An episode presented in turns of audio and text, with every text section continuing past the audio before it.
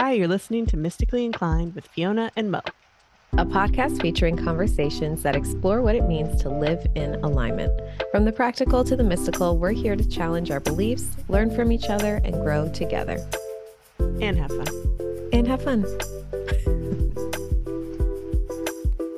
okay, on today's show, we have the one and only Vaness Henry we are so excited to talk to her. She was one of our original wish list dream guests, and she did mm-hmm. deliver.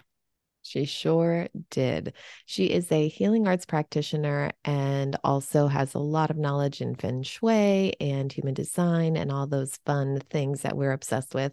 Um, but what an interesting conversation. She's a cancer survivor and now works with a lot of people to kind of explore their environment and see how their environment can impact their health. So she dives into all of that in this episode, and it's absolutely fascinating. We loved it, and we hope you will too. Here's Vaness Henry.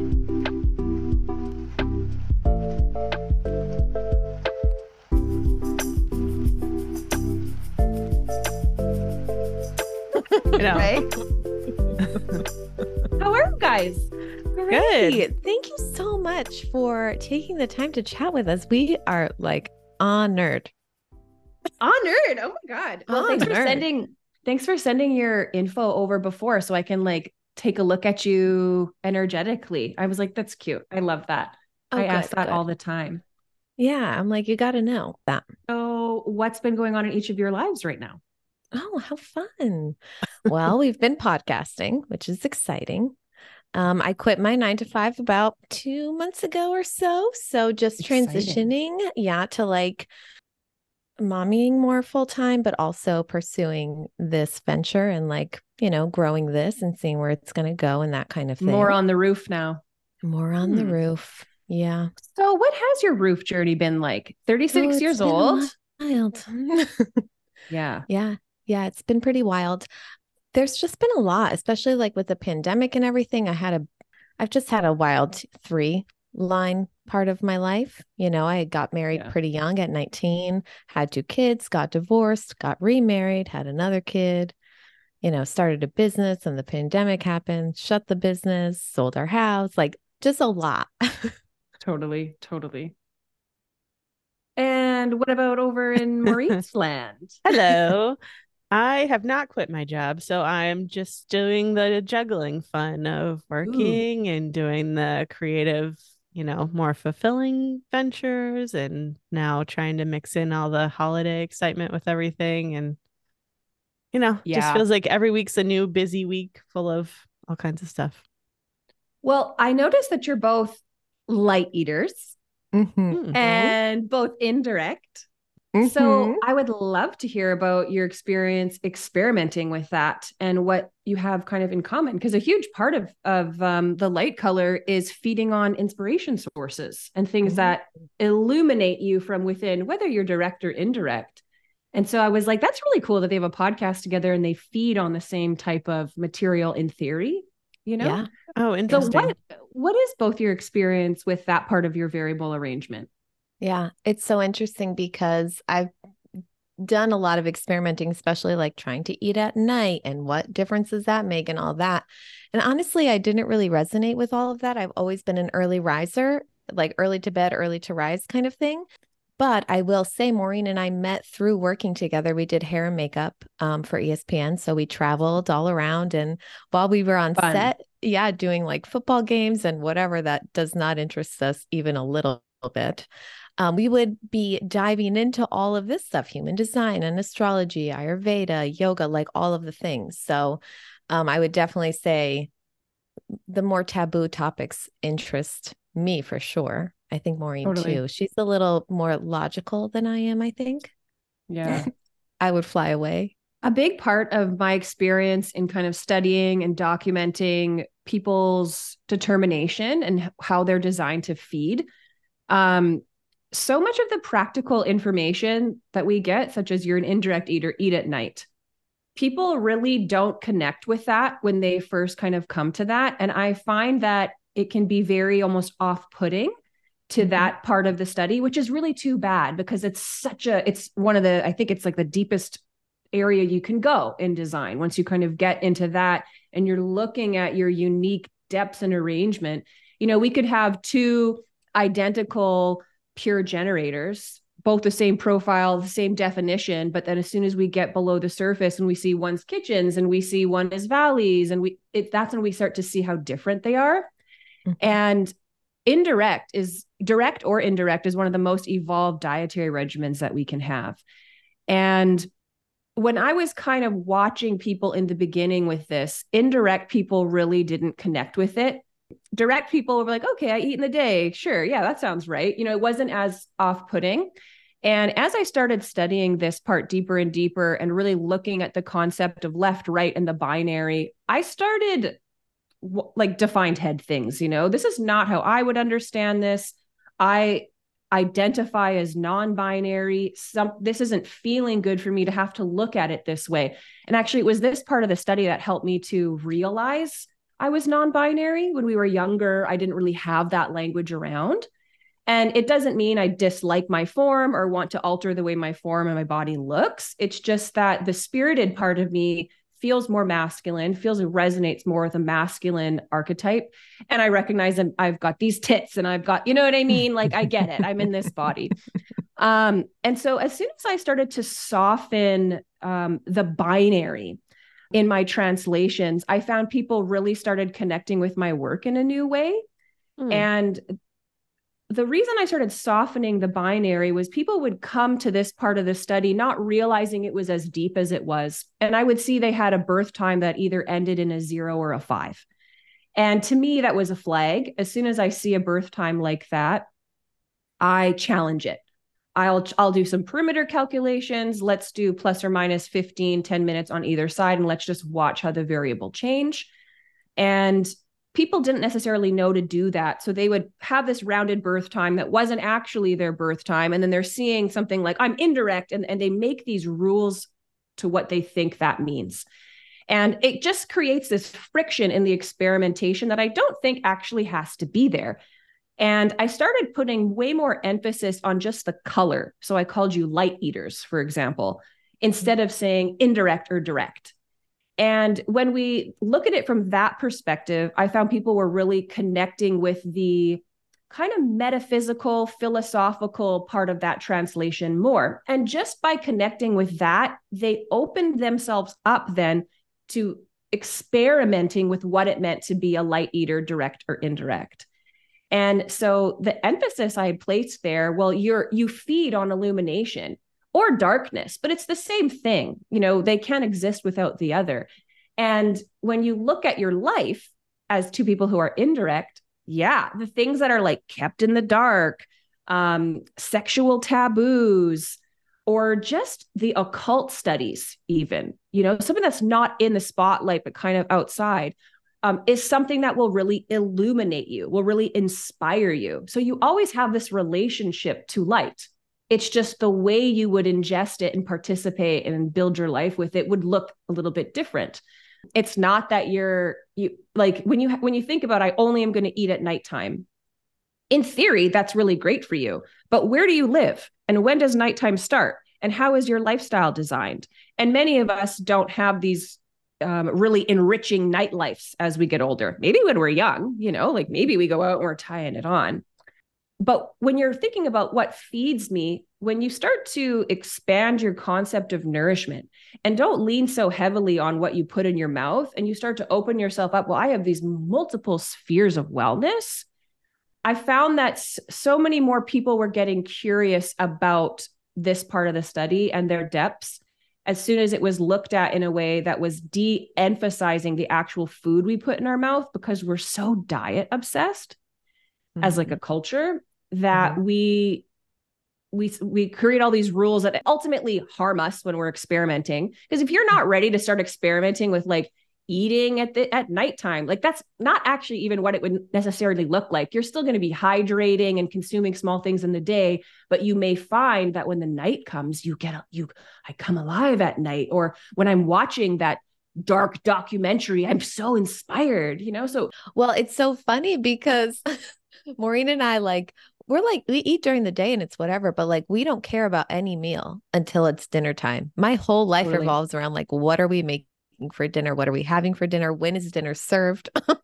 totally. But I do notice too that when I eat, I like to eat almost like passively. Like I like to be reading a book while I eat, watching TV, talking to people. Like I don't like to just sit in a quiet room and just like eat my food. It doesn't feel good. Like never has since I was a child. This is a perfect example because you have a passive brain.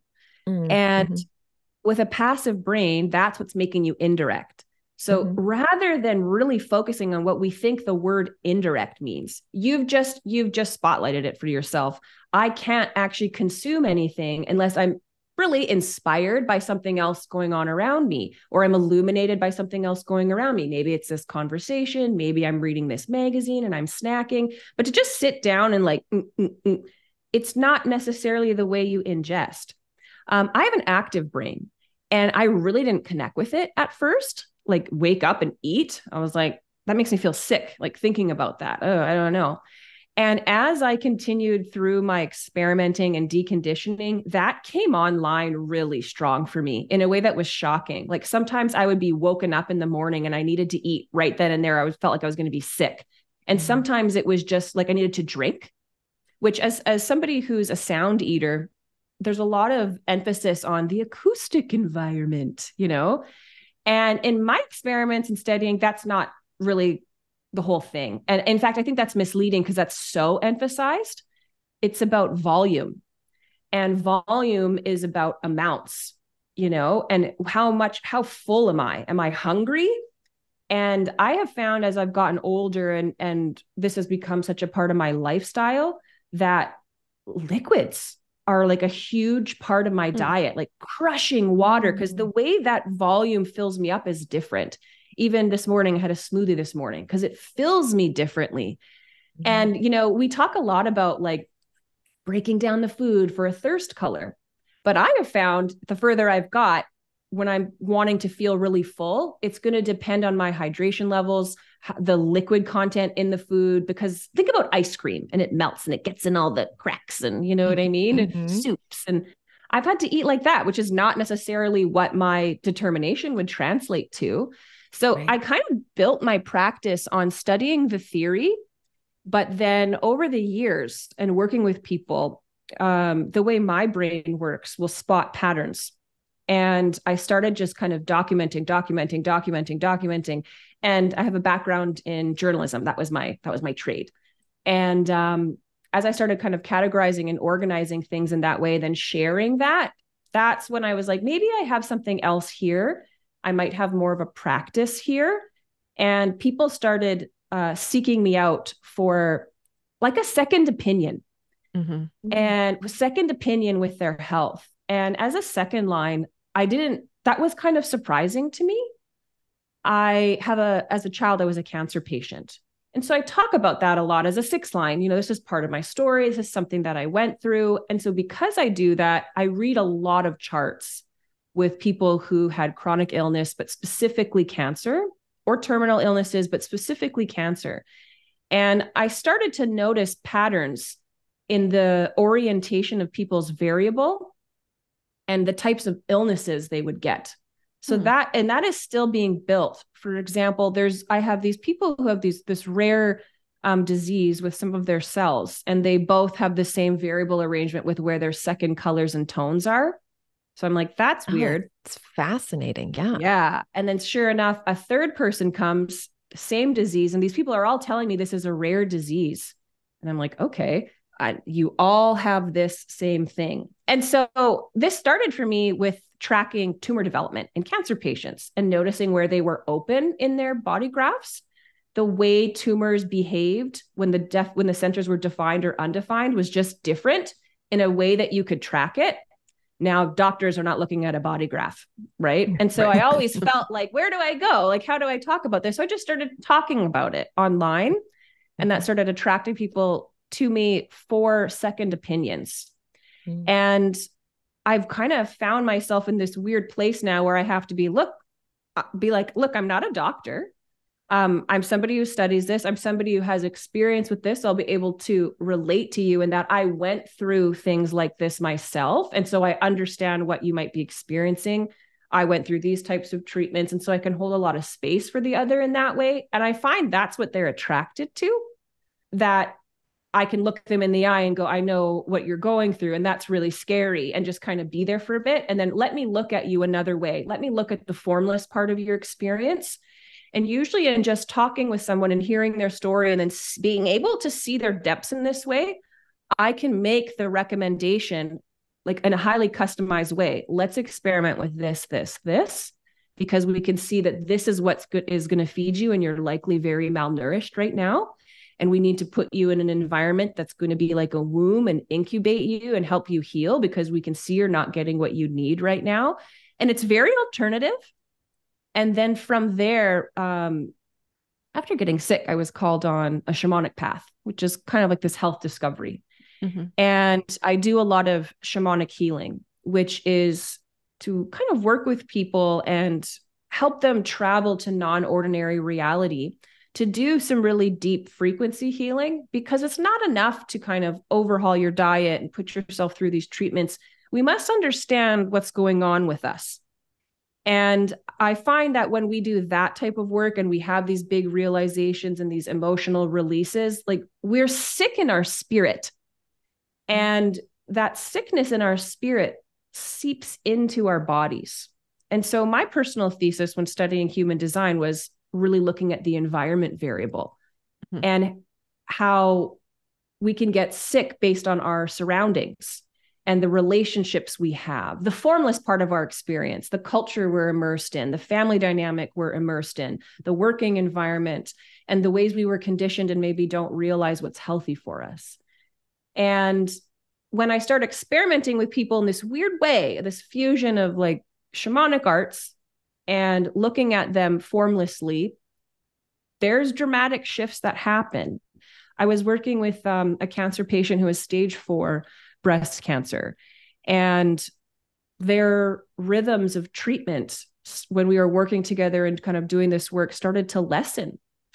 And breast cancer, you know, this this particular diagnosis was like, you know, you've got this forever. We've, you've got a 20 year life expectancy. We're going to kind of be doing these treatments, live your life as as good as possible. Your life, you have a very, you can have a very high quality of life. You're just going to be for the rest of your life having some type of treatment on some type of frequency. And so, in the times that we were working together, their treatment schedule went down. So, instead of it being so often, it reduced. And I thought that was a big win because totally. it's so hard on the body when you're pumping it with these types of drugs and medicines to exacerbate mm. cancer. And, you know, and um, this person was also a second color. I see a lot of people with second colors become chronically or terminally ill. It's a very sensitive form, right? Like their body is mm-hmm. very sensitive. Mm-hmm. And um, the rhythm of treatment went slowed down so much that it went to a seasonal type of treatment, which I was like, this is great, actually, in theory, for someone who's a second color. And then, mm-hmm. you know, and I then, you know, as somebody who's ego authority, um, led by the mm-hmm. heart, it does make me wonder, you know, like, can, could we, if we really understood this, could our bodies heal themselves in a way that we may not need the support of these types of medicines? Now, that's not to disrespect these types of medicines. Chemo and radiation saved me. I have lots of respect for their and treatment has come a really long way. But what if we were never getting sick in the first place? And that's where mm. I think being proactive and understanding our bodies could lead us to the exacerbation of cancer because we're not going to beat it with chemo and radiation. We're still getting it. So, why are we getting it? Are we getting it perhaps because we're getting sick in the formless part of our experience? And what does that mean? Well, when you're in an unhealthy relationship, let's say your mother is always in your ear, berating you, talking down to you, and you internalize that, and that becomes your inner voice, and you're always clenched. And here we know you're supposed to have this relaxed body, but your body can't relax. It's always like this. Well, what's going to happen in the form? What's going to happen if that kind of, if we're always kind of in that state? So I have found myself in this weird place on the roof. I don't know where we're going, you know, but I've I've been really led into health and wellness, but I feel I always have to say, look, I'm not a doctor, I'm not a nurse. Mm-hmm. I'm somebody who this happened to and that set my path. And I'm I happen to be brilliant at tracking patterns. And so that's I just kind of do that and then when I'm not hermiting, I try to find a way to kind of talk about it and be and be loud about it on the roof. First of all, I love your explanation of processing light because I've always, I don't know the exact time I was born, but seems like it would be that um, designation regardless if I move the time. Yeah. Um, but I think that flexibility makes a lot more sense because I've never been on board with like eating at night or you know I don't I was like I don't get this this doesn't fit. Um, so I like that more flexible translation of it. But um, I'm curious when you're looking at your own chart, do you see where you feel like your body was at disease to allow the cancer to manifest for you as a child? I have uh, in my environment a sixth sense, and that's the touch sense. And the touch sense can pick things up, pass it on. And this is a little bit this is this is a little bit of a story that you have to open your mind for here but i feel like i'm in good company i'm here for it. We're yeah. open. I um and i had this conversation with my mother. She slept next to a man for 19 nearly 20 years and he passed away of skin cancer. This was my father. And after he passed away i was 11 years old and i slept with her from probably 11 to 14 and you know in a way that's like kind of weird. Like i was a teenager you wouldn't you wouldn't be co-sleeping but i was traumatized and devastated and i, I think it makes sense probably why i was doing that. Mm-hmm. and she started dating and she kind of didn't come home sometimes and i'd still sleep in that bed. Like i just i got i had a i got really kind of homesick after my dad passed away and i had a hard time um going to sleepovers. Like i was worried about my mom and my mom had to sit me down and be like sometimes it's nice for mom to have some alone time, like go to the sleepover. And I was like, okay. But, you know, I was just so worried for her. Mm-hmm. And at 16 is when we found I had a massive tumor in my chest. And we caught it. I went through treatment. I'm in remission. I'm now an adult. And my mom has another husband, and they are sleeping next to each other. And I'm getting into human design. I'm very much encouraging her to like try some bedrooms. And she's like, oh, love that. Love that. Would absolutely do that. And her husband started to have precancerous cells. And as I got older, I was like, this is pretty weird that everyone who sleeps next to you gets sick.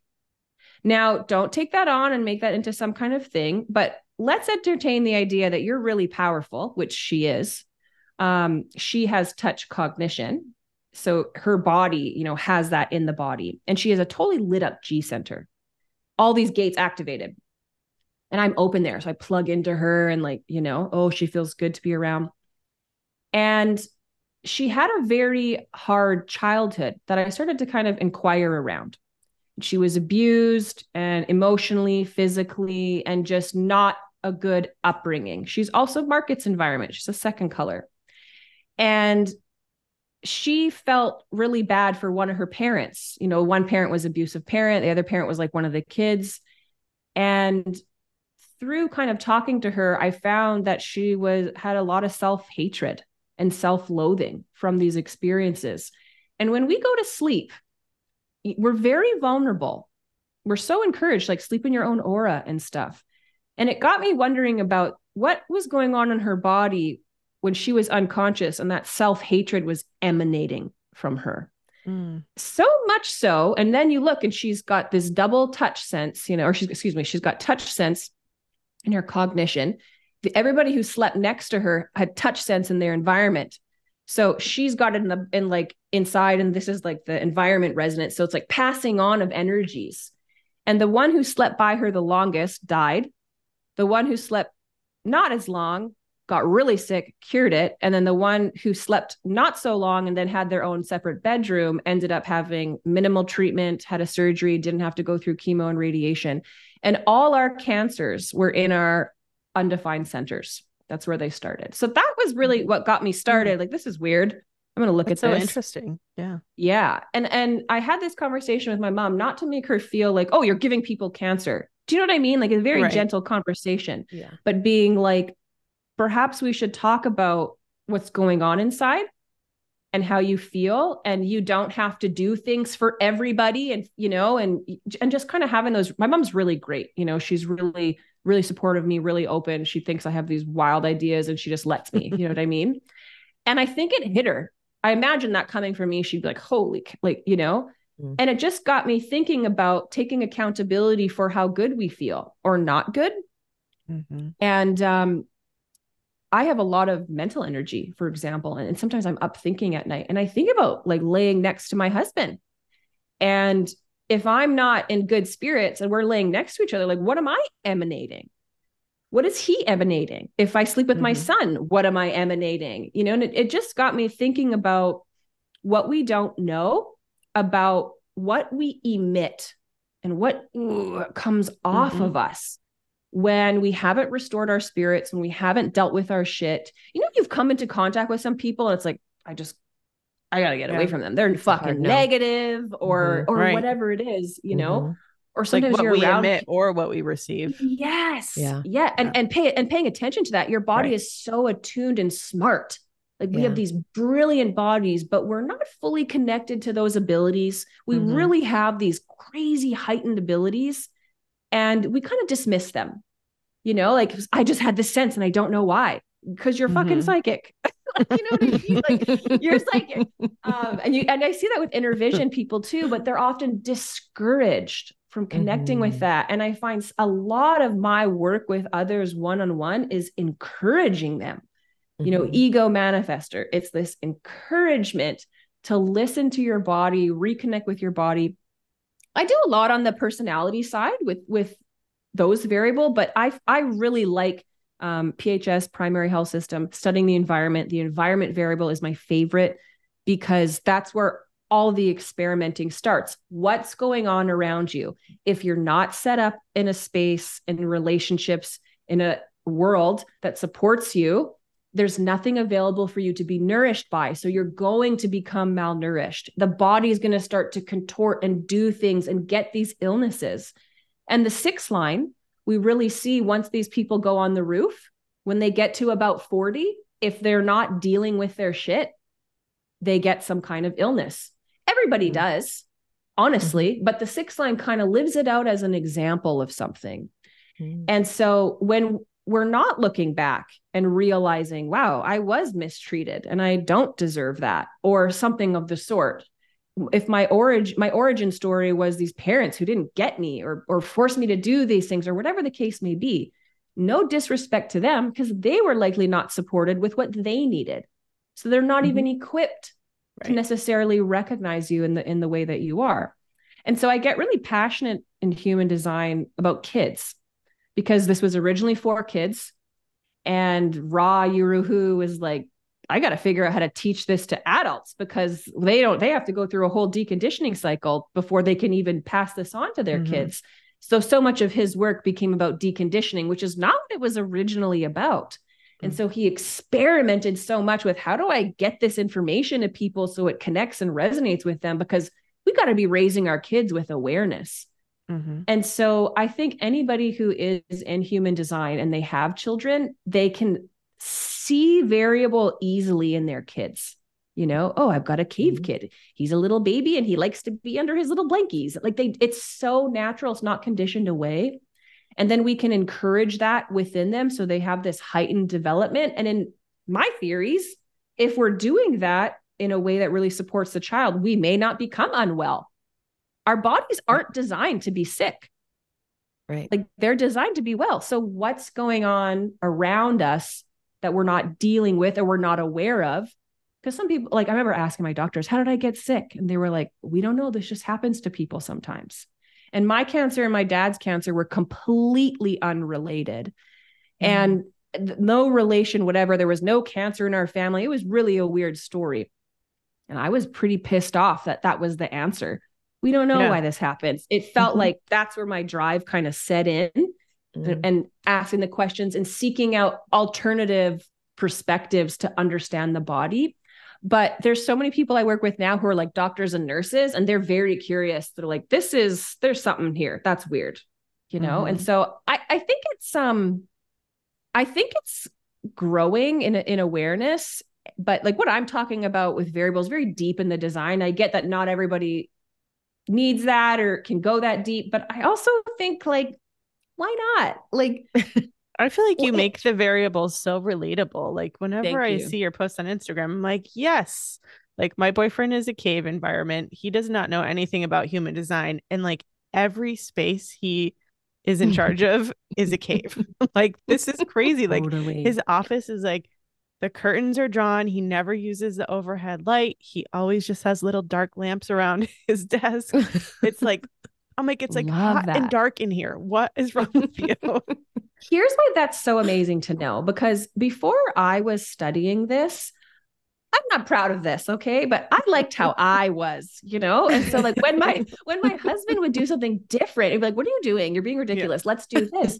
And um I I really started studying human design intensely after I became a parent because I it was I found it very challenging to be parenting at all. Yeah, like I was parenting like, is so hard. Mm-hmm. being in response to my child and then learning I was a manifester and that I would have to maybe approach it differently was very healing for me. Mm. And once I started kind of focusing on my child in that way, again, the sixth line, you go on the roof. My, now I'm looking at my child. You know, this it really kind of came online for me. I no longer tried to put my shit on my boys. You know, mm-hmm. it was like, oh, you guys aren't shores, you're caves. look at you being perfect. And mm-hmm. suddenly it was like this adoration for how they are, this recognition for them being themselves, rather than me being like, no, eat the sandwich with these pickles on it because it's good with pickles. But I don't like pickles, mom.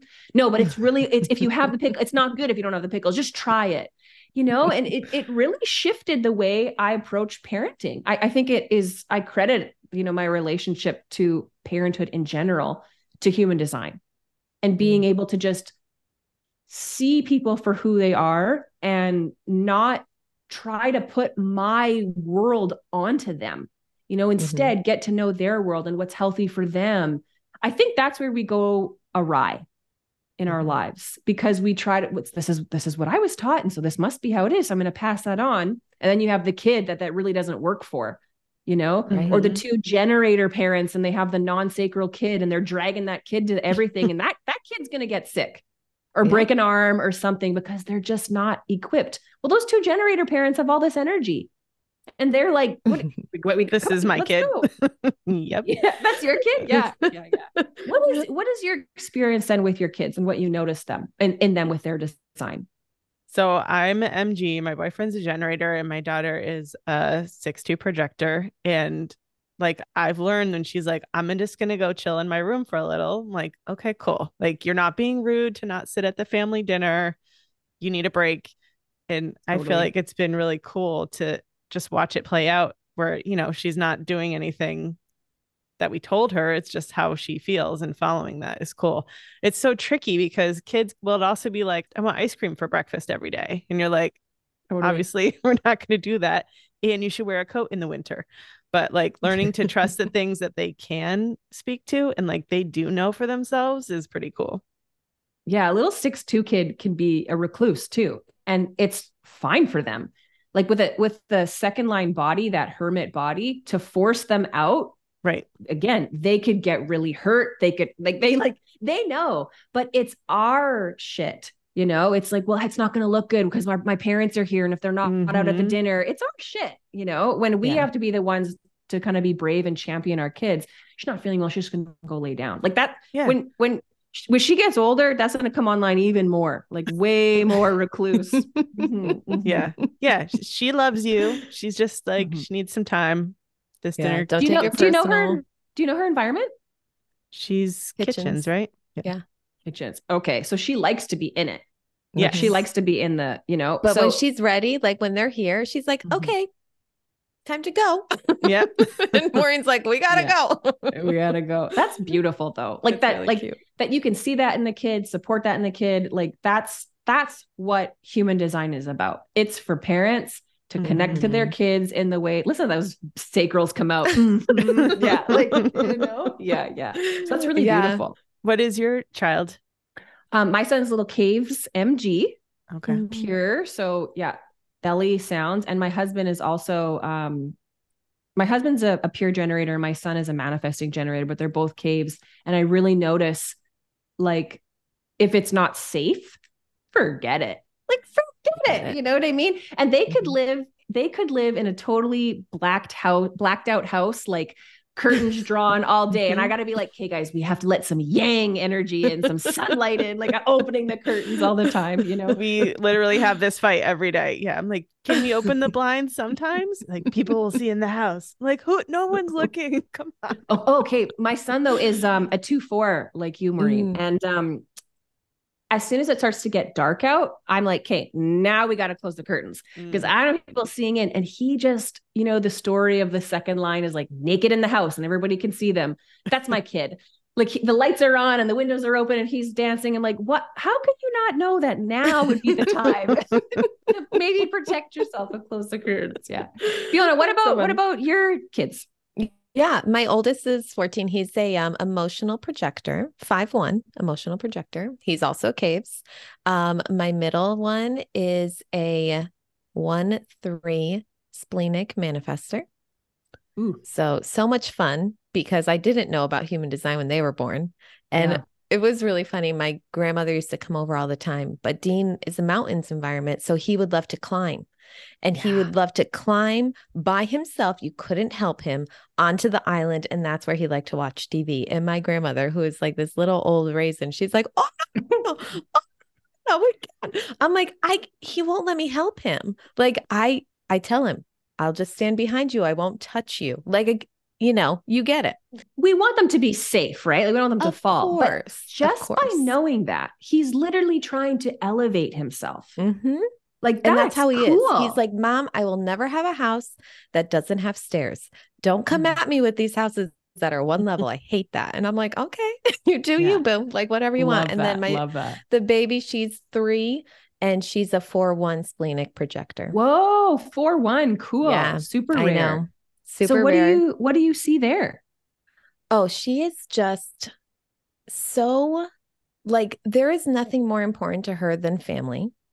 I also yeah. feel very lucky because, you know, it's like her little bonus life. I'm like lucky that she chose me to share her bonus life with. Um, she is so strong willed and so strong minded. Like you can't tell that chick nothing. I Love that. nothing. She is the boss of everyone. Everyone. Um, but she's just so lovey and so sweet. And she's all about her family. Like she's just always singing, I love my mom. My mom is my love. I love mommy. She's the best all day long. But it's melting just all day. Like she's so cute, so sweet. And um, yeah, alternating eating. So like very much my turn, your turn. Yeah. Okay, I'm going to sing the song now. You are not to sing. Okay, now you okay. sing. I'm not going to sing. Do you see that is such a perfect example? Do mm-hmm. you see how that is not about what she's putting in her mouth? Correct. But it's the way she is digesting the experience. My yes. turn, your turn, alternating. So mm-hmm. I loved when when translating determination, I like to de-emphasize food and mm. and make it mm. about recognize that behavior because we are ingesting life we're ingesting experiences and we want to healthily digest those experiences i know? what really helped me too was um like learning like for me, I do much better listening to two people have a conversation. I learn so much more from that than you just telling me steps me one through five. You know yeah, what I mean? Like, yeah. it's just that really helped me understand my determination a lot more. Yeah. I would love to hear from you then. You it sounds like non-sacral kids you know, All and you guys have sacrals. So, mm-hmm. what is that experience like for you? I'm the non sacral parent with the sacral kid, and I find like he exhausts the shit out of me. You know what I mean? Like, oh my God, I can't keep up with him. And they want to, they could do things. I'm like, I literally need a nap before we go on. You're going to have to do this with your dad. And I feel really grateful that I have the generator partner who can, mm. who can do those things. But I would love to hear the perspective of the generator parent with the non sacral kids who could really amplify your energy and then really burn out. Mm-hmm. Mel, you want to go first? well, one of our original debates that kind of prompted our podcast in the first place was this whole debate over laziness. And I was just like, yeah, my kid's sometimes lazy. She's like, you shouldn't say that word. It's shameful. And she's a projector. She just needs to rest. I'm like, okay, she can rest, but she could still be lazy. So we had this whole debate. And one of our big challenges is like, this kid won't clean her room. It's a disaster. Um, and so one of the things that I've been trying with lately is just giving her like a deadline. Like it just needs to be clean by Sunday night so that we can start fresh for the week. And I told her about this too. I'm like, I'm doing this because you're a projector and you need to economize your energy. You're going to come up Ooh. with a plan. She's economize. like, okay, yes, yeah. Mom, I wish you just let me do this a long time ago. Mind you, the room is still not clean very consistently. So it's a work in progress. But I feel like trying to work within like how her energy is working and what we need to have happen has been a cool thing for us to play with. Now, do you resonate with your environment as someone who's valleys? Because I no. we have that that questionable birth. Yeah, okay. Um, if if I was translating this, um, and I see that the birth time of fourteen thirty, to me, I then put that through a protocol because that's a high risk birth time, and I can see that in your environment, your valleys, but you have a first tone. So if your if your birth time changes slightly, there's a chance that you could become mountains Mm. And I would I would enc- if I see a chart like this, I encourage people then to experiment with mountains and valleys and see which learn what you can about both and then okay. just observe yourself and notice what you're drawn to.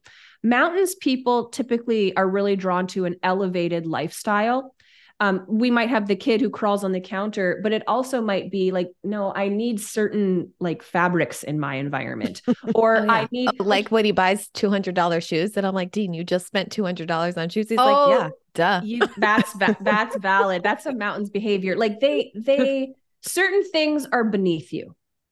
And mm-hmm. so you can get really dragged down, like into the kitchen and dragged into people's shit. And it's like, this is beneath me. I don't actually care about this. I have different values than mm. this, this, you know. Yes, you might like to live in a higher place or you might like two floors, maybe like on a on a primitive practical level. But when we expand from that, these are people who are really different types of thinkers. They really see the world differently because they have a different vantage point they usually are either singers or smokers or like there's something with the breath because you actually need less oxygen as a mountains hmm. person.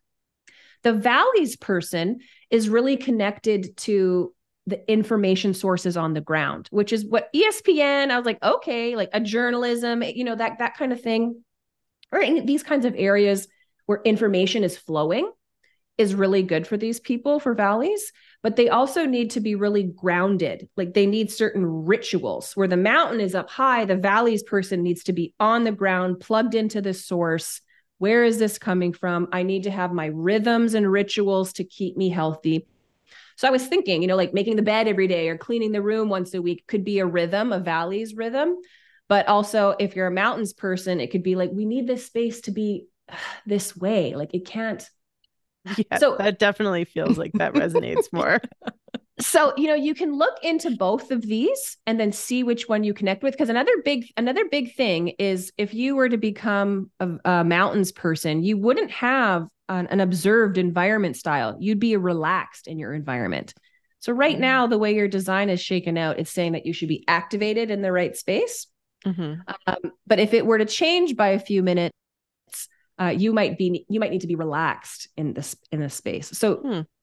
the way that would change your your activity levels you know or the way you would perceive them. You know we think i've got to be action oriented go go go.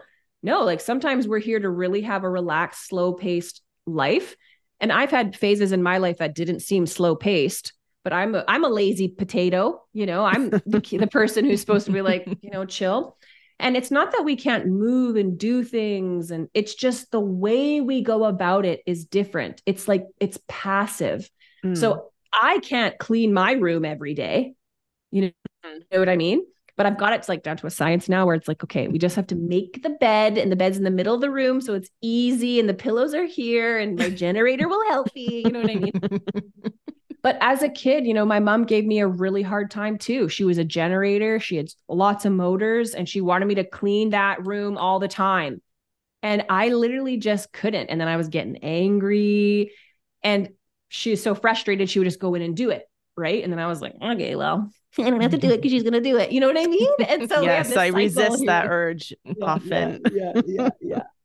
and and as an MG, you know, you'll get frustrated, but you also get bouts of anger, right? Mm-hmm. Like you can. And I was just, I was just hearing you. This is so funny. Like my kid, I make him make his bed every day. And I'm like, why do I do that? Like, but for him, it's like the ritual. Like he needs the rituals, and he, you know, he just got to do these things to kind of keep himself calm. And but then he makes the bed like shit you know? I'm like this isn't a made bed. And then i hear my mom's voice coming out like this is how you make the bed. And i'm like oh no what's happening to me. So yeah like it's it's we can know these things about them but we also have to constantly be contending with ourselves.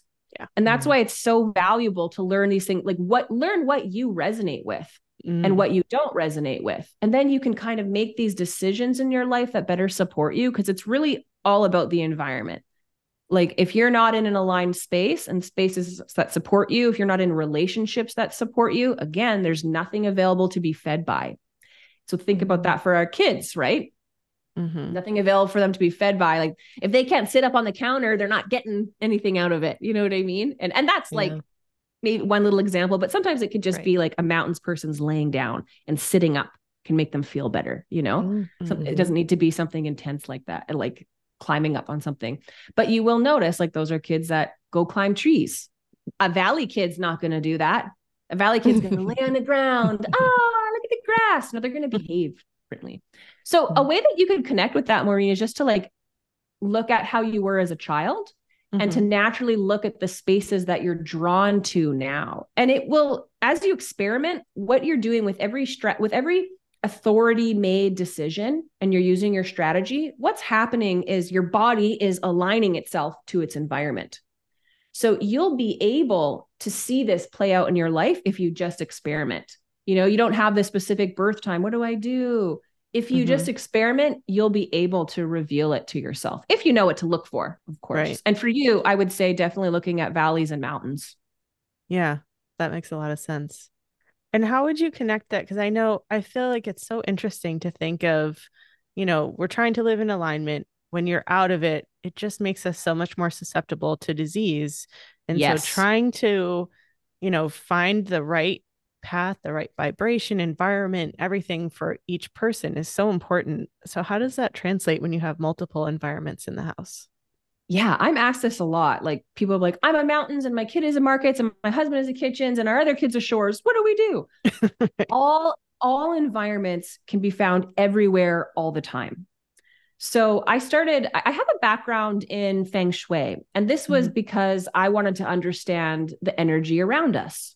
That's a huge part of my work in human design. It's a huge part of my work in shamanism. And I started doing a lot of translations about like how to arrange your space for your environment. Mm-hmm. So, like a kid could have their own bedroom. How would they want to arrange it? Um, you have a living room. How would you want to arrange it? And you just want to consider what everyone's environment is and give them some autonomy in some way. Mm-hmm. And then, you know, it might not be ideal for everybody, but it's more it's more important for the parents because after your Saturn return, when you're in your 30s, you're no longer in the survival part of your experience. You're now in the awareness part. And so, if you're like, well, my kid is mountains and I'm caves, what do I do? Always just focus primarily on yours because you're more vulnerable in that way. And then teach and educate your child about theirs. Mm-hmm. But if this doesn't need to be a like a big thing. For example, you could have a toddler in their caves and you'll notice they'll scoot their bum against and they'll sit against the wall. They'll face the mm-hmm. room. They're not going to let you s- spook them. So all you have to do is encourage that behavior, right? right? And and give them cozy little nooks and give them, you know, you have the shores kid, let them play their video games and get lost in that other world or let them read their books and get lost in that other world. You know, so it's not so much like you it, we can't all live together in this space. Absolutely right. you can and there's going to be other little play you'll you'll notice everybody has their own little spots or their you know we have a really active um living room in our home. And we all come together and play games but we got a kitchens kid and that kitchens kid is making sure that we're doing that. You know what i mean? I have a house of of hermits. And so if we ever do something too like we all do this activity, then psh, we all retreat to these little spaces. And I'm like, I, I, my husband and I are both uh, six two profiles, so we're both hermits, and I'm like, thank God we had a, a hermit kid who he's a two four, because he gets this community mode with his fourth line where he wants to be like in the community doing things, and I'm like, oh my God, this is exhausting. but the way I notice our our hermit behavior different is. Um, as the conscious six line, I could be alone in my room, like my body is alone, but I'm talking to people on the internet. Mm. And my mm. son likes to have his body as the fourth line body piled up around me and, and his dad, but he's playing his own games, not paying mm. attention to us at all. His consciousness is gone. So it's neat just noticing how it yeah. expresses differently, you know? Totally. Mm-hmm. It's so fun to look at someone and understand them from that. Like, oh, you're doing that because you're this. It's right. it's like yeah. you're so accepting of who they are. Yeah. It's so empowering. Yeah. And really. I feel like just yeah. the acceptance itself is powerful to not be like, why are you so weird with all the lights off and you have to sit in the corner? It's like, oh, look at you sitting correctly for yourself. Great. And and aren't you smart doing that? Right. Don't you have a smart little body? I want to encourage that. I too am going to turn off the lights because I know you like that at that time. So that's mm-hmm. a totally different environment than mm-hmm. someone being like, turn on the lights. What are you doing? Right. You know? Exactly. Mm-hmm.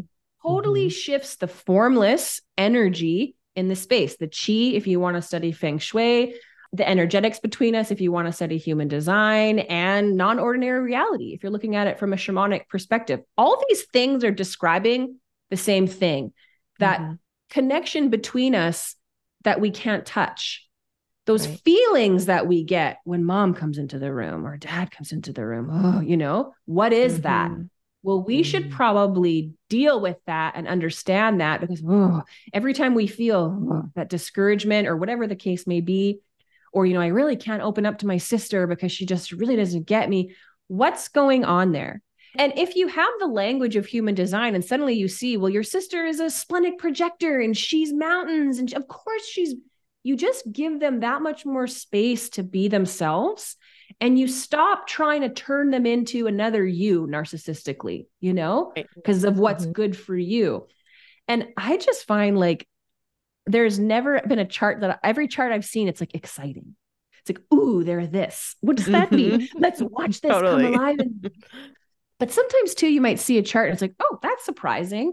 And you mm-hmm. see a rounded birth time. Like, like for me at this point, I barely look at the definition anymore. You know, it's like, mm-hmm. okay, mm. pure generator. What's going on under the surface? Oh. And it just gives you this, like when I saw two light eaters, I was like, oh, cool. Okay, cool. What's that about? um, but even Maureen, you have well, Fiona has a six color and a six tone. So that's very evolved. But if she was born a little bit later, she would all of a sudden go to a first color. So very mm. different. And Maureen, you're a six color with a fifth tone. So there's more likelihood that if you're born earlier, you're a left brain. This is so interesting. Your mm. variable could potentially all flip to, depending on the time you're born. Okay. So you would be, you'd have a hungry brain, you'd have an active brain, um, and you may not be feeling cognition. So when we're looking at the tonal depths when I was saying there was sixth sense in the environment or feeling cognition. That's something that can change, you know, minute to minute, but mm-hmm. the color doesn't change as often. So that's why de-emphasize things like indirect, mm-hmm. de-emphasize mm-hmm. feeling cognition at this time, and just play with and experiment with what does it mean to be a light eater? What does it mean to be a valleys or a mountains person? And when I'm just kind of studying those things and opening up to those things, like, what am I noticing about myself? Now I noticed like Fiona has a little bit specific birth time. She's got 758. So to me, I'm like, oh, I wouldn't double check that. That seems really confident. But because you have that those pair of sixes, I would just calculate a little bit ahead to see when it changes. Because if it's mm-hmm. 759, one minute later and it changes, and mm-hmm. suddenly, you know, you're a first color, I'd be like, oh, I, I would experiment with that just to just to be open. Because what mm-hmm. if the clock was wrong in the birth room? You know what I mean? Right. Like who knows? Yeah, could be anything. Who knows? And you'll see people too, like, oh yeah, she was born at 715. Like that's just how we mm-hmm. pass on the information. And people don't realize actually we do need to know if it's like 714 or 716 that could actually make a difference.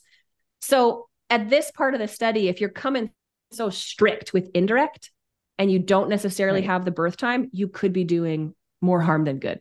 you know, and I can mm-hmm. only eat at night. You're starving yourself through the day. Right. It's like actually, actually that's not good for you. You should be eating during the day or whatever. So yeah, I, I think um I think this would be something that could really change our health, like our relationship yeah. to our health, but also the health of the family unit um, and the, the health of the friend circle. And when we are aware of those different, the health environment in those different places, I do feel we would get less sick, even mm-hmm. like the common cold. I do, because you think of splenic people, they get these hits. Mm-hmm. Now I don't want to go there, and they have no idea why. And they go and they get sick. Like, what was going on there? So, if we just held the space for the fact that we have these incredibly brilliant bodies that we're only scratching the surface of their abilities, I do think we're moving towards people who are mind readers and mm-hmm. we're already there, you know, but mm-hmm. but we haven't kind of collectively accepted and agreed upon it. Yeah, I agree.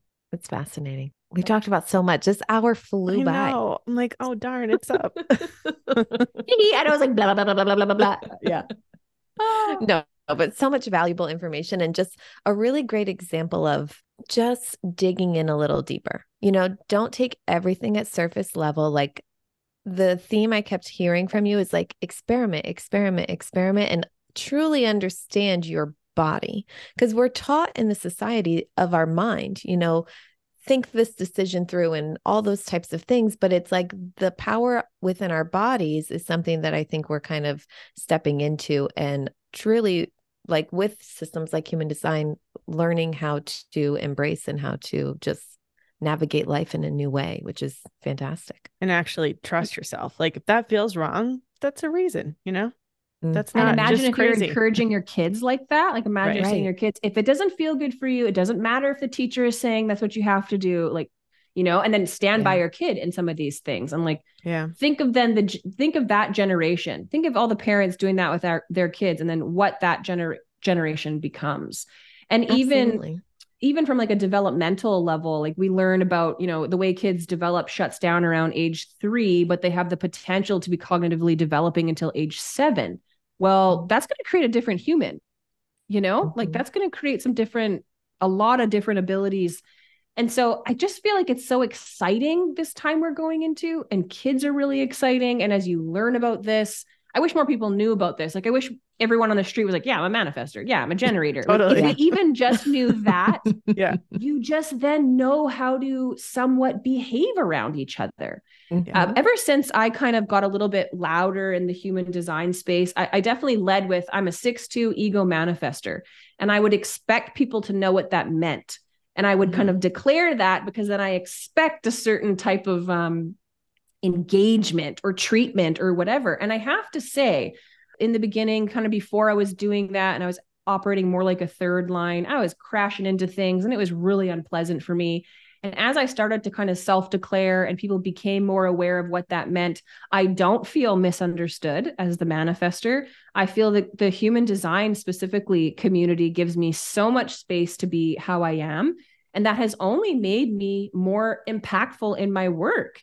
And so mm-hmm. I can't really be my full self without the other accepting me in that way. And so to kind of make the declaration like I expect to be accepted. you know what I mean? uh, like just to kind of will it out like that um, was so healing. It was so healing.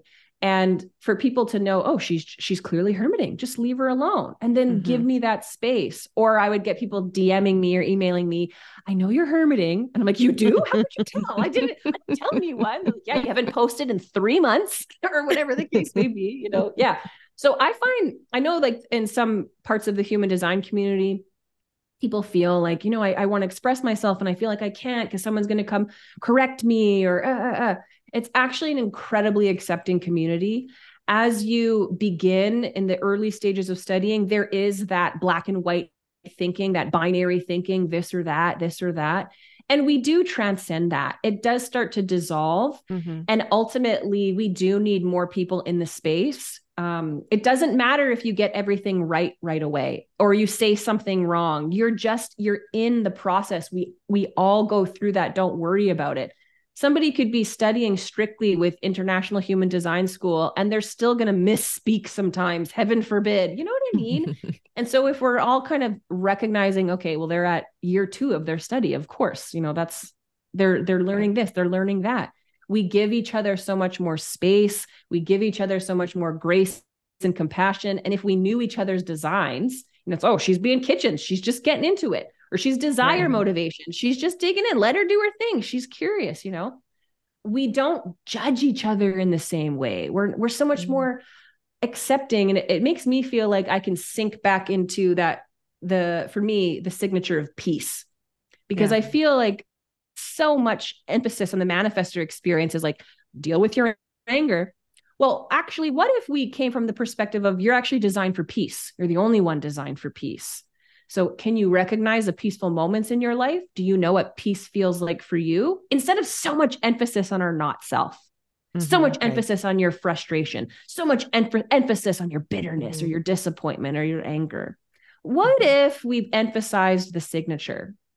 Right. How might the study evolve or expand? When I feel like when you're applying this to health, like there's no topic that's more legitimate or valuable. I'm so, so with you on that. Yeah. Mm-hmm. Like this isn't just like, oh, Mercury's in retrograde, so my computer didn't load up. Like this is like yeah. real. yeah. This is life or death in a lot of yeah. cases that it can Kate, potentially impact. It is absolutely life or death. Yeah, and I know that sounds like rah, but right. you know, f- from my experience, that has proven to be true. That's exactly what it has shown me. If I'm not taking my health seriously and what I feel inside, and the things that I'm not dealing with, the demons that I'm running away from, if I continue to run, they're going to catch up to me and it's going to be harmful. But if I'm brave and I turn around and I face them and I, you know, reintegrate them into my whole self, I'm no longer this fractured spirit with aspects of me running around being ignored.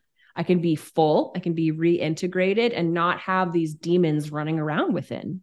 I love it. Um, do you want to tell people where they can find you? Sure. You can find me at vanesshenry.com. That's where I kind of have my practice. If you're looking for secondary opinions, if you want to learn your variable or you want to do shamanic healing and explore what that is through sound healing, uh, you can find me at vanesshenry.com. And I'm on a few social media accounts, though I don't actively participate in all of them all the time. Um, but you can find me on Instagram, Threads, and Pinterest. And I have a YouTube channel where I like to make human design shows because it's a fun way to see information in action. And I have a show there called On the Roof, and I've done some docu series. One was called HDIRL, where I show people living their life and we point out their human design because so many people are curious about like well what does this look like actually mm-hmm. what does this look like in reality and i find like oh there they are being that generator and you point it out people go oh okay when they can see it so I do like to make some little shows. Um, I do like to sometimes say update my social media posts. But if you're really wanting to um, connect with me, it would be to join my newsletter on my website, vanesshenry.com. And all my social handles, same thing, Vaness Henry. There's only one. There's only one. You'll find me.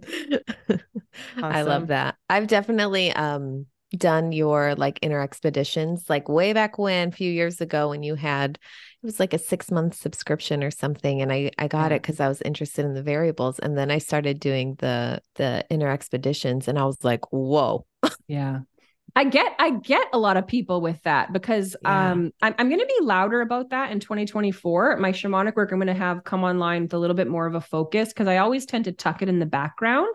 Mm-hmm. Um but I find people are so impacted by that, by what their own inner psyche reveals to them. It's so impactful mm-hmm. that it can even open them up to new spheres of health.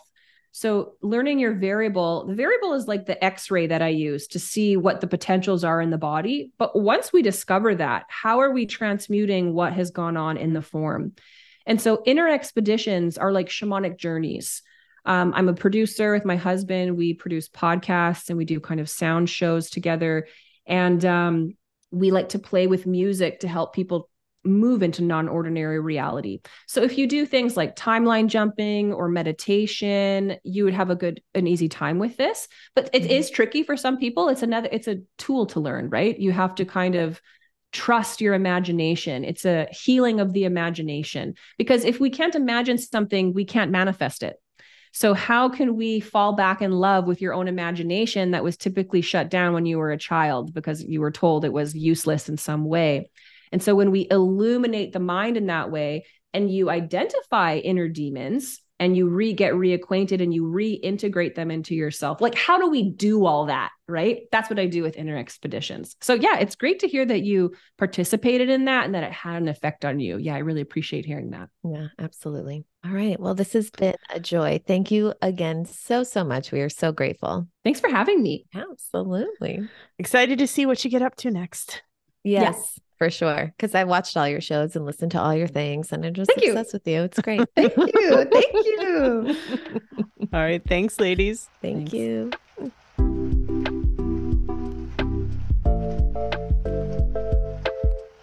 Oh, you got your snuggly robe on. Still in my robe, yes. I was just organizing my pantry because we had a little visitor. Oh. AKA I'm out. Oh, I forgot to check if the elf moved. Do you think the elf messed up your pantry? No, it was definitely a mouse. we definitely had a little mouse visitor. Ew. And so yesterday, John emptied the pantry and like wiped all the shelves down and did all of that. And Devin was fascinated that there was a mouse. And so all she talked about all day long Ew. were mice. She wanted to look at pictures and understand. Wait, did you see said mouse or just evidence of him? I didn't, but John saw him. Where was he? John saw him on my kitchen counter with a pizza crust, oh. trying to oh. gr- drag the pizza crust. oh, I know that they're like harmless and we're bigger than them and whatever, but like I mean, they're I kind fucking of hate cute. them. No, they're kind I... of cute. Like one time we had a cat like at my parents' old house. I had adopted this cat when I was in high school, but then it ditched me. It really fell in love with my brothers. Like she used to meow Roy at his door at like four in the morning. She'd oh. be like, oh. Roy, like if he didn't let her in. okay. So as she got older, she went a little blind. Mm-hmm. And one time there was like a mouse eating out of her food bowl with her there. And she was like a barn cat. She was scrappy. And my mom what? was like, she was like, this fat little mouse is just there, like eating. Poor cat. What was the cat's name? Kiki. Kiki. R.I.P. Kiki. Um. So John saw your yeah. mouse trying to eat a pizza crust. Yeah. And then I was like, okay, but like we live on the lake, it's getting cold. Yeah. Like it's just the time of the year. What's Jackson gonna... doing? Don't they scare him no. away? Come Mm-mm. on. They don't care because like Jackson can't see up on the counter. Yeah. I mean, he can sometimes when we're not home. I'm sure he's trying to get up there because he's yeah, he's like, that's my pizza crust. Yeah, exactly. Dude, I fucking hate mice. Well, I'm sure Wolfie does not let any mice hang. I try to keep him, you know, fresh in his skills and play with him so he'll attack things. but my old cats were useless. Were they? I mean, they, they might care? have killed them, but they didn't scare them back out. And mm. when Maggie was really little, so my last house was like 100 years old. It barely had insulation. Actually, I don't think it had insulation. It was like no, camping. My, my house that was 100 years old did not have insulation. There was like wind in the living room. anyway, believe it or not, sometimes there were mice, and I really hate them. And I like I'll have like a full body shudder if I have to take one out, even if it's dead. I don't care. Yeah. Yeah. And so one day we came down into the living room, dead mouse on the floor. And I was like, but Maggie was like probably Devin's age, like three or four. I didn't want to scare her and like give her all mm-hmm. my phobias of mice. Mm-hmm. So she's coming downstairs, and I was like, okay, just a heads up it seems like there was a little visitor. There's a little mouse in the living room. I'm not sure if it's sleeping or it might be dead, but no big deal. Meanwhile, I'm texting my mom, like, can you please come over and save me from this dead mouse? I can't touch it. I can't get close to it. like, are you kidding me? Yes, I will, but you're a grown up. and so Maggie's like, oh, okay. And so she wants to have a look like, can I look at it? I was like, yeah, but don't get too close to it. So she walks over. I'm like, oh, this is working great. I'm not transferring any of my fear to her. but then I like had to go stand in the kitchen and watch her from there because I didn't want to be that close. and then she got much closer than I would prefer. And she was like, Wake up, Mousie. and finally I couldn't take it anymore. I was like, okay, that's close enough. We gotta go. Come on. oh my He's god. like, what? He's cute. I'm like, I know. They're cute and they're disgusting. so I'm sorry you have a visitor. Well, he's gone, but Okay. his remnants were Live on. taken care of. Yes, they were taking. I had to wipe everything down. Yeah. It's like a whole to do. I'm like, oh. anyways, fun times. Yeah. So oh my gosh, Vaness, we're talking about Vaness. I know. I'm so obsessed with her. I love everything she does and Okay, listen. I was very obsessed with her, right? And I like just YOLO'd. I was like, I'm just gonna email. Like, she probably is busy. She's probably gonna say no. And then she said yes. And first of all, I screamed when I got that email. Yeah. email. I screamed. And then now that I like talked to her, I was like, oh, I love her just as much as I thought I would. Right. I'm even so more. Like she didn't pleased. Yeah. Even a little bit. Like, how can people be so cool? listeners should know, like we made a wish list when we first Yes. thought of this podcast, and she was on it. And we got Yeah. to talk to her. I'm like, what is this? I'm like, do I need a new wish list? Like, now what? I don't know. Ugh, Maybe we I should mean, do that today later. said so much, uh, so much interesting good. stuff, and yes. we didn't even talk about the fact that we both know Rachel. Ugh. I'm like, what? Didn't even talk about that. I've totally forgot. and Okay. Here's another thing. Okay, what? Tell me. well, I was just gonna say what you were saying when you and I were just talking the other day about how we Mhm. were Does she know she's of psychic? questions. Yeah, Yeah. you were like, does she fucking know she's psychic? And I was thinking the same thing because I would think like, oh, I wonder how this applies to kids. And she was like, well, you know what this really is about is how it applies to kids. And I was like, what? I just thought that. I could tell because I could see in your face. I was like, oh, Mo has a question. Like I've learned yeah, to read your face a little bit. And and then she would just say it and I would it. see you be like, oh damn, she just like pl- she was plucking the questions from our brain. So that's It our question, Vaness, amazing. if you're still listening. do you know Tell you're us, psychic? do you know you're psychic? Because we are aware. Because you What are. hell? Surprise, Um, you are. It was fascinating. We've had a lot of people on here talk about um, the emotional body and illness and things like, like that, but never broke it down in the way she did. I thought it was such fascinating insight. Yeah. Super and to speak of like her own experience, you know, a lot of people like get hung up. You get sick or you get, and then you so identify in a way that like kind of spirals you down. But she really took that and empowered herself to help others, which I Mm. thought was fascinating. Um, she said some stuff that I didn't quite understand. Which are the second colors? What does that mean? She said they tend to be more sensitive, It's like anything that has a two line, like a two. like the little numbers on the sides of your chart, or the point whatever numbers. Yeah, but if you're looking, you may not have access to it. You have to have a genetic matrix, Mm. um, like pay for the subscription because Okay. you'll see like an arrow and then below it, it'll have like a little triangle with a number and then a little circle with a number. And so, like, if your env- environment is a markets environment, that's a second color environment. Okay. Mhm. What are the other second color things They're going to each variable has like each for each area? goes arrow? one through six. Yes. Okay. Each area arrow has one through six. Okay. And so she was talking about the second. So Okay. I don't remember them off the top of my head. Don't put me on the spot like that. All right. Okay. Here's my update. Okay. Nobody knows what time I was born. you got the long form and No, okay, so- either? I I requested the long form. I will keep you posted when that arrives. Okay. It has not Okay. arrived yet. Because you have once requested. Well, I got my regular birth certificate to make sure I Mhm. got a copy from the hospital and it did not have the time. It only had Mm, parents and date and location. Okay, so we know that we have the location, right? And the date. Jeez. I Great. would hope so. Yeah. But my dad's doing all this like genealogy research, and I was like, I don't even know what time I was born, thanks to you. and so then we were trying to walk. I'm like, was it light outside? Was it dark? Did you just have dinner? Like, do you remember any details of anything? It, oh, weren't so, you their firstborn too? Yes. Yeah.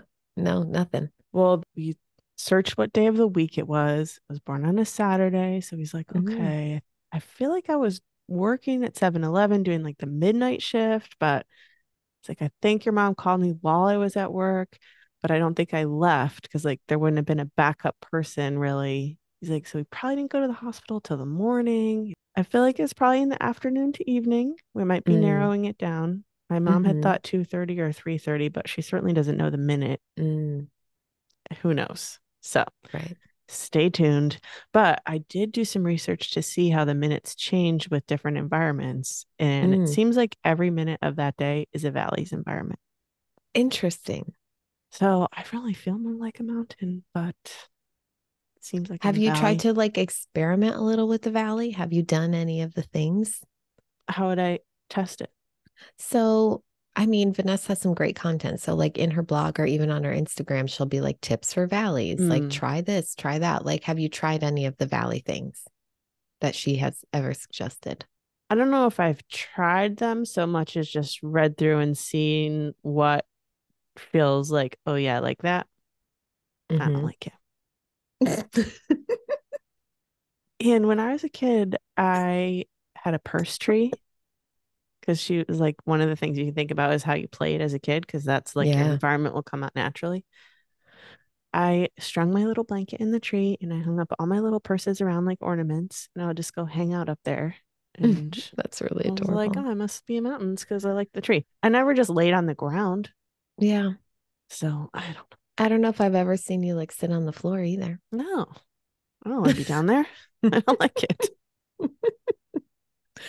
I mean, it kind of brings back to what she was talking about, like the nine non-binary aspects, yes. you know, like yeah. kind of like astrology. Even though I'm a Libra sun, I still have every other aspect in my chart. You know, totally. the same is true with human design. Like we may be prevalent in one part, but we still have everything kind of running through yeah. us. At least that's my take on it. Cause it's like energy. Right. Who fuck knows? Right. And I liked how she had related to her high sound environment. Mm-hmm. Um, because Maggie is sound also. Yes. And, Isn't Adam as well? I feel um, like they were um, both the same. I could made that up. John I, is high sound. I know John is. Adam might be too. I don't remember. Mm. But Maggie also drinks huge volumes of water every day. Mm. Like she just mm-hmm. like crushes water in her little Stanley all day. I was like, oh, interesting. Yeah. we were talking about like John loves to just like have a a big mouthful you know, mm, like mm-hmm. grapes, mm-hmm. like a handful of grapes. I'm like, do not let Devin see you eat grapes like that for the love of God. choke. He's like, I just like when my mouth is full. I'm like, that's so weird. Okay. Yeah. but also likes to feel like full, things like that. So it's really so fascinating. I know it is fun. Mm-hmm. Have you, how do you feel about like indirect? Because we were talking about that a little bit during the episode. Well, I think one thing that's interesting that you and I have talked about is feeling resistant to like only consume one thing directly.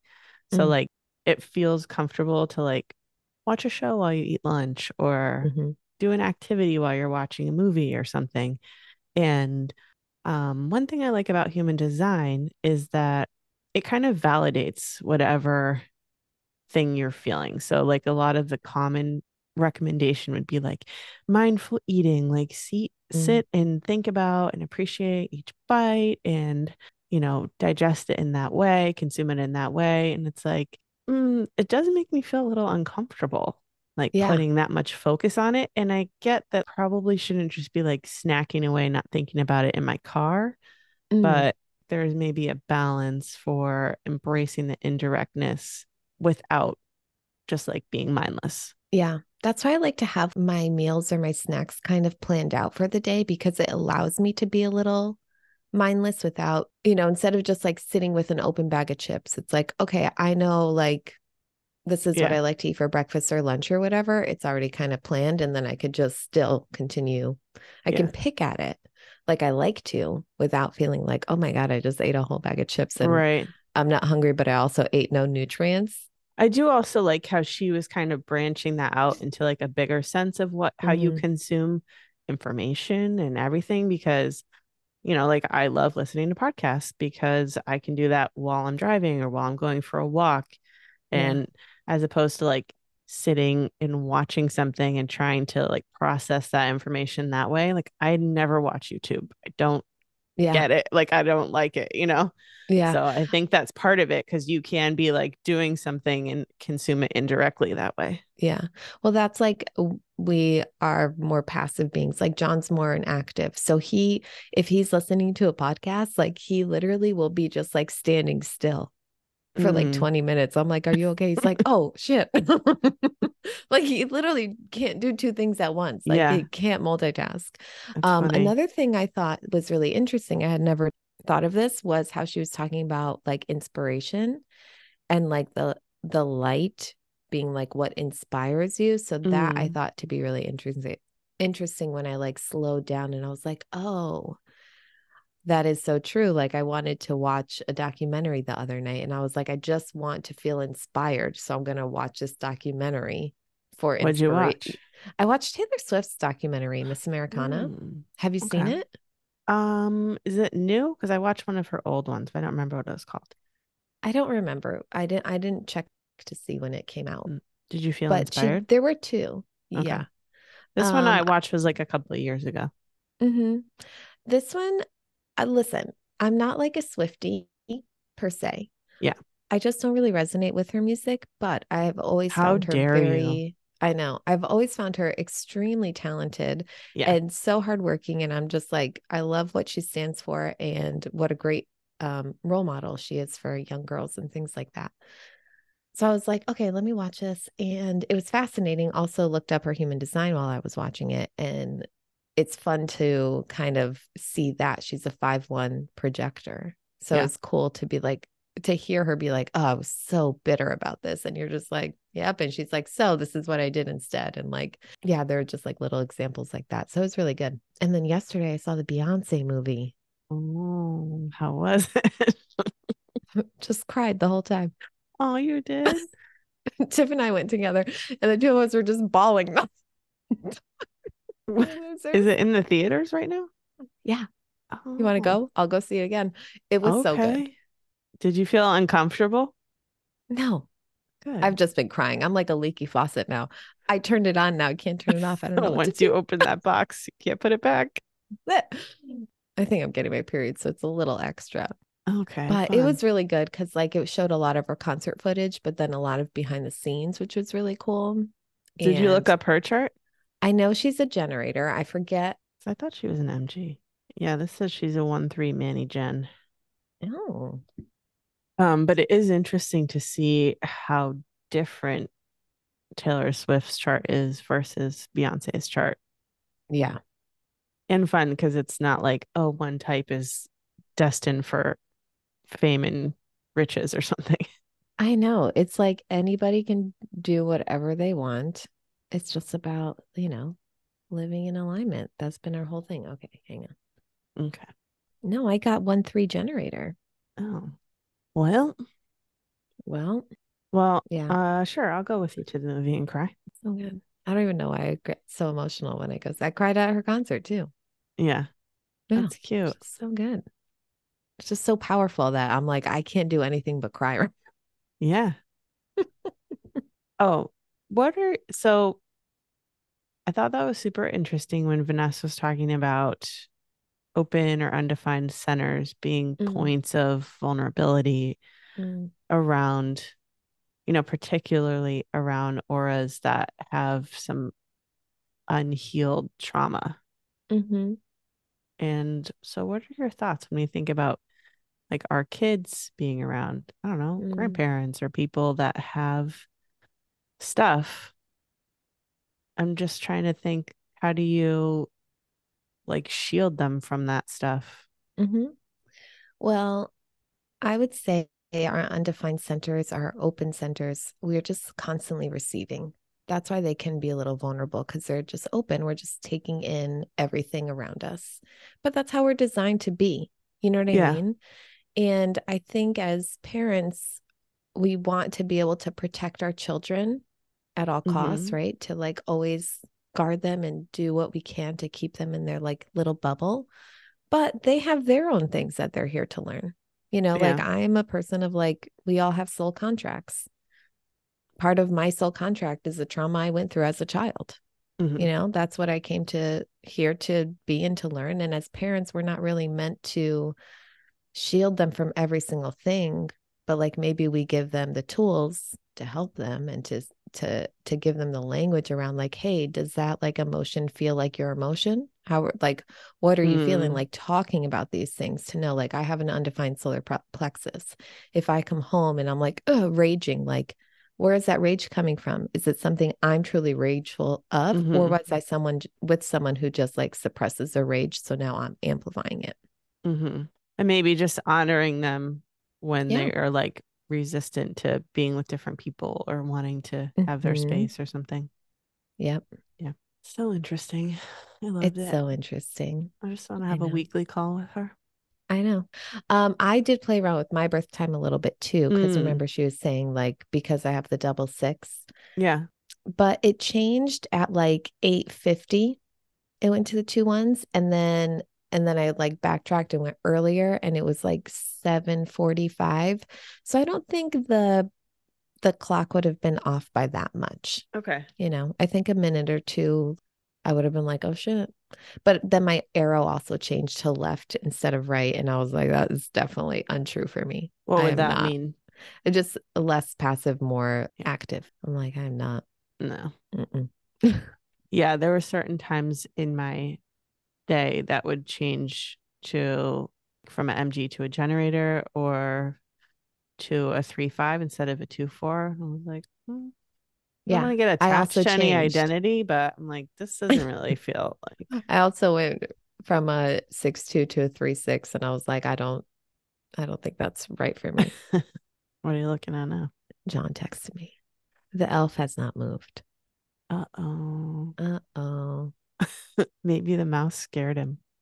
Do we have any other updates? No, that was it. Okay. Um, other updates. Oh, I know what our other update is. What? We have a website. Oh, we do have a website. Yeah. So go check it out. Check it out. Yep. It's mysticallyinclined.com. Mm-hmm. www. If you don't know how to use the internet. Do you, I never put www. No, I know record. that was a joke. I don't think you have to say that. I'm going to be adding some more things. Like we're working on a book list of all the mm-hmm. books that we've mm-hmm. talked about during our, you know, podcasting episodes. Podcast episode, yeah, whatever. Anyway, so we're going to put together a little list so you guys can like shop that list, which I think will be fun. I'm also going to change up how we do book club. I haven't fully told you yet, but I'll oh. tell you later today. Okay. So well, we'll all have to stay posted. tuned for that.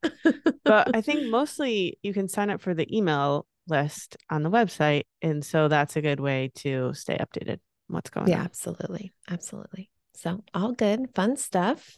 We'll have a new uh, I can't believe like it's December. I know. The year's coming to an end. We have some really great guests, Vaness being one of them. We have a couple more for this month. Mm-hmm. And then mm-hmm. January comes and we're in a whole new year. So so exciting we're almost at the year anniversary of when we had mm. our original lazy debate.